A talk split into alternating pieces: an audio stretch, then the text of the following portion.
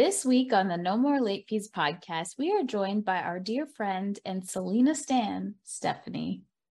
Welcome, Stephanie. Hey, guys.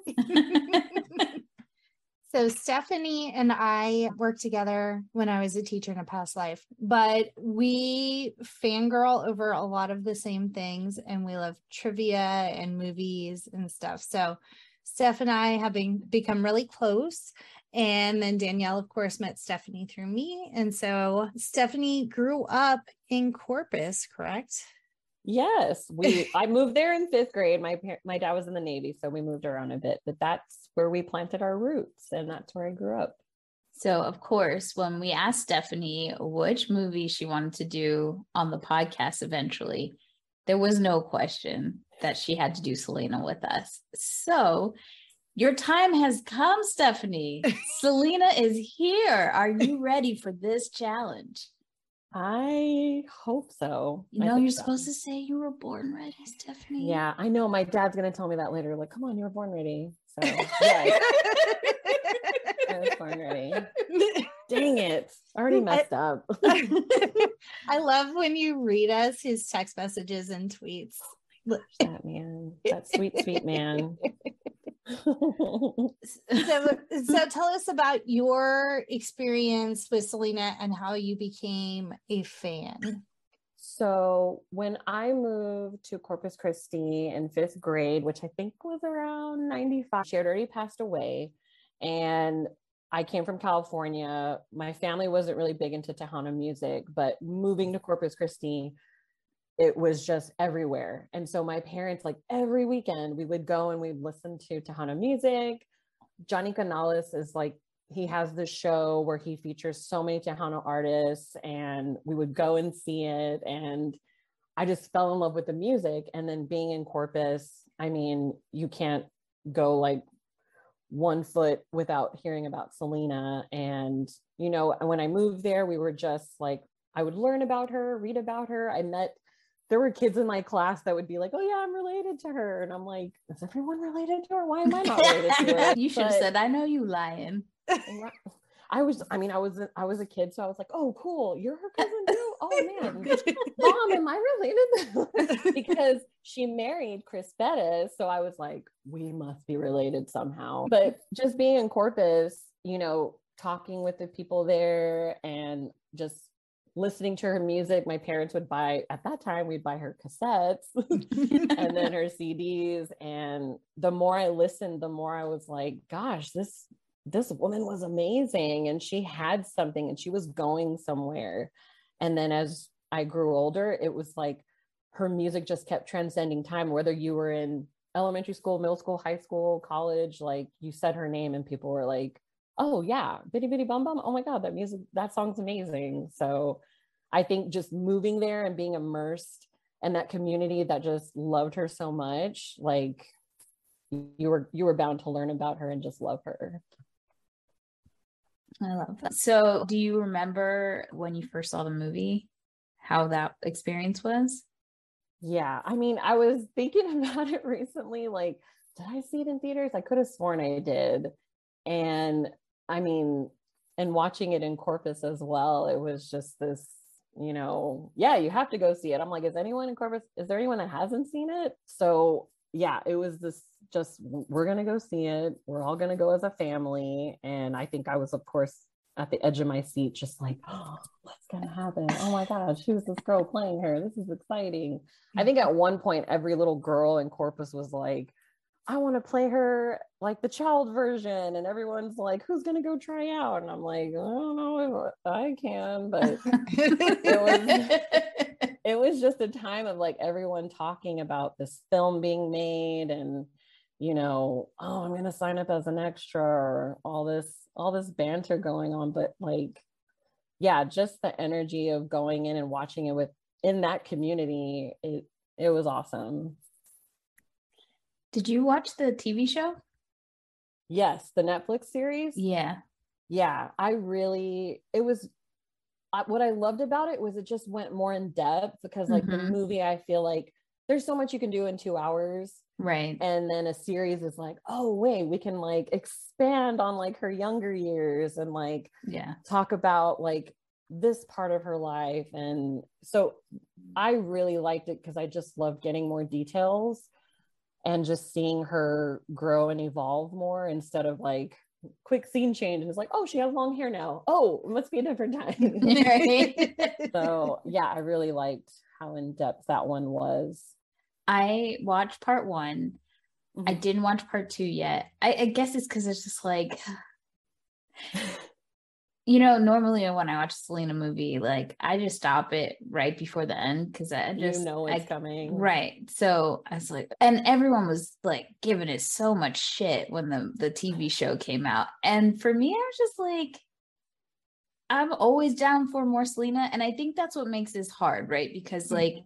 you look at Jennifer Lopez and this mm-hmm. movie cemented her as an, a popular culture yeah. icon right yeah and so you look at the movie and you're like no one else could play her but then but like you know Selena is a real person especially if you knew who Selena was before the movie like if mm-hmm. you were introduced to Selena with the movie then I think there's an attachment to Selena Lo playing the role and so then you're like, no one else could play her. But if you knew Selena beforehand, yeah, as much as JLo like embodied her, you're like, that's still not Selena, obviously. And yeah, the same with anybody else playing. I mean, I will, and we'll get into it in the episode. Like, obviously, JLo raised the bar on how well she portrayed Selena's character, but mm.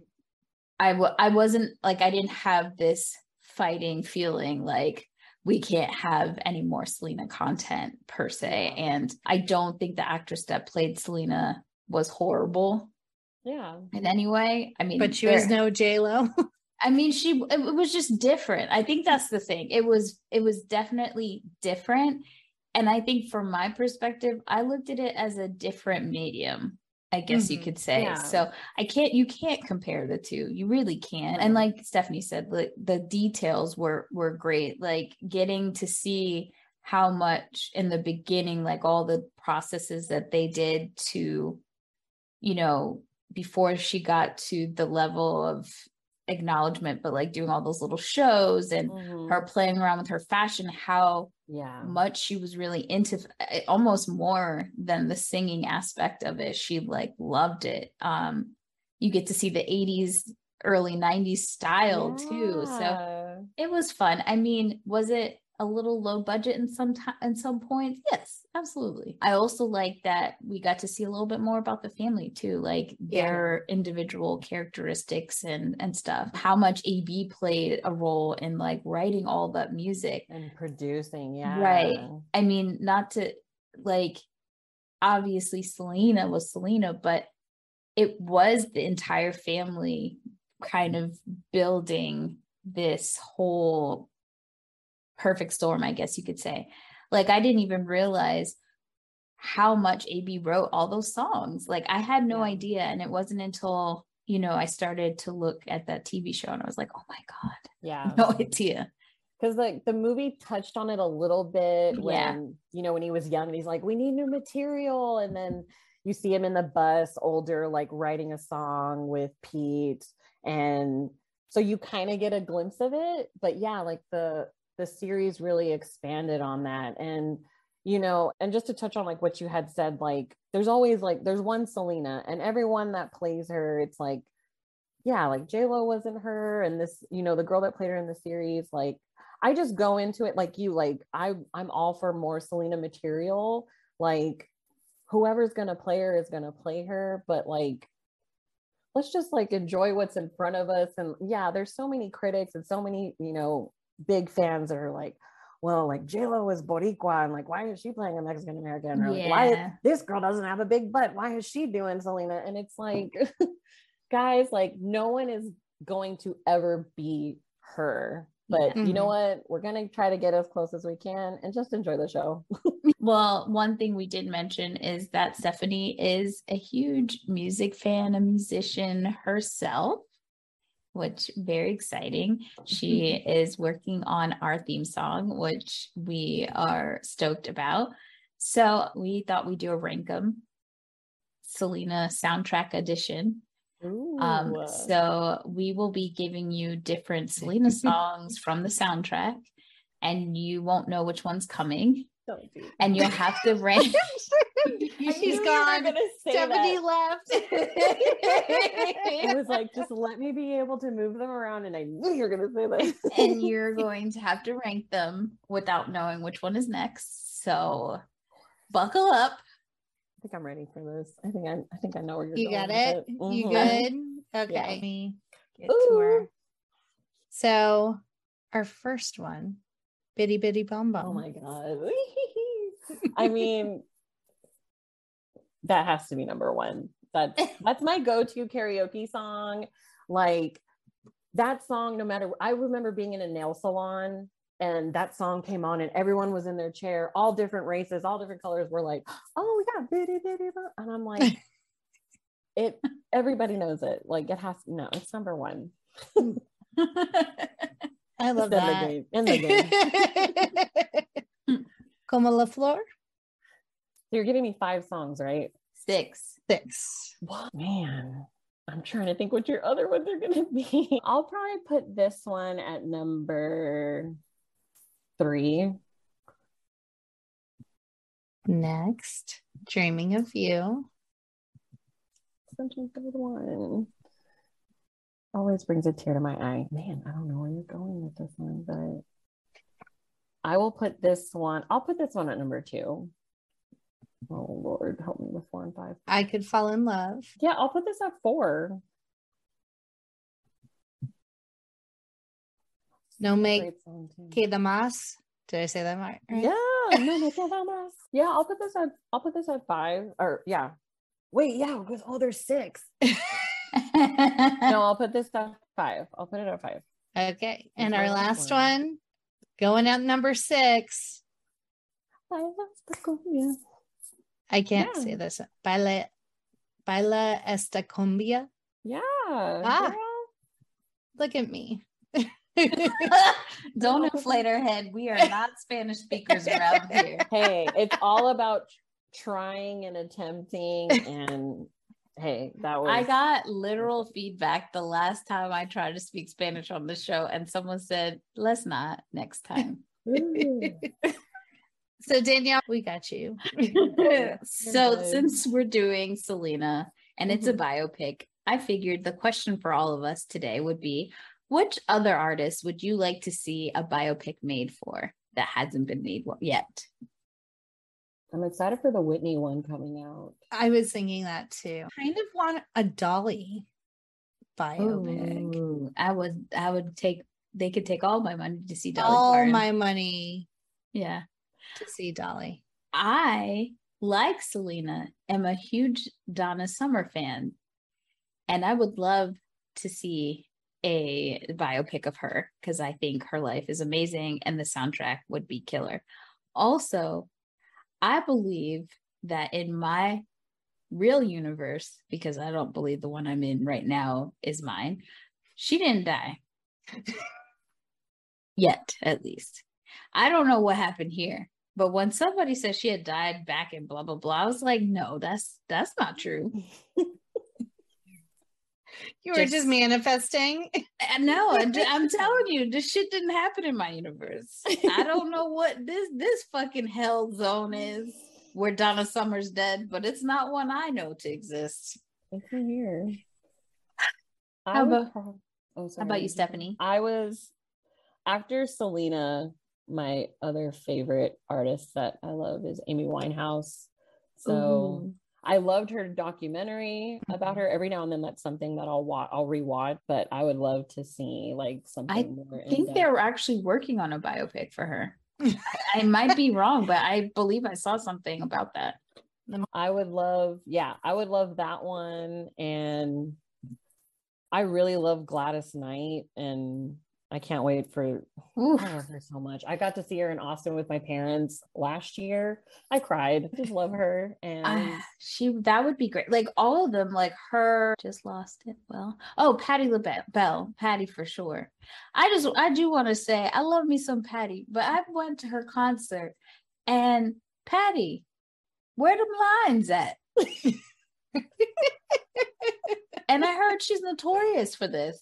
She don't remember her lines. Nah. no. But you know what? It's Patti, so like I can't really be mad at her. But at one point, no lie, Patti just put the microphone out to the audience and said, "Y'all know this." I'm not joking. No. oh my gosh. No. Also, Etta James would be amazing. I saw her at the Blue Note a few years back, and it was the best concert in my entire existence. And I know no one else will beat that. That woman That's amazing. could blow. Her microphone stopped working and she said, fuck it. Like literally, the woman cursed like a sailor, which makes me love her even more. And she just put the microphone down and sang, and it filled the whole room. Not many artists, if any, could do that nowadays. Yeah.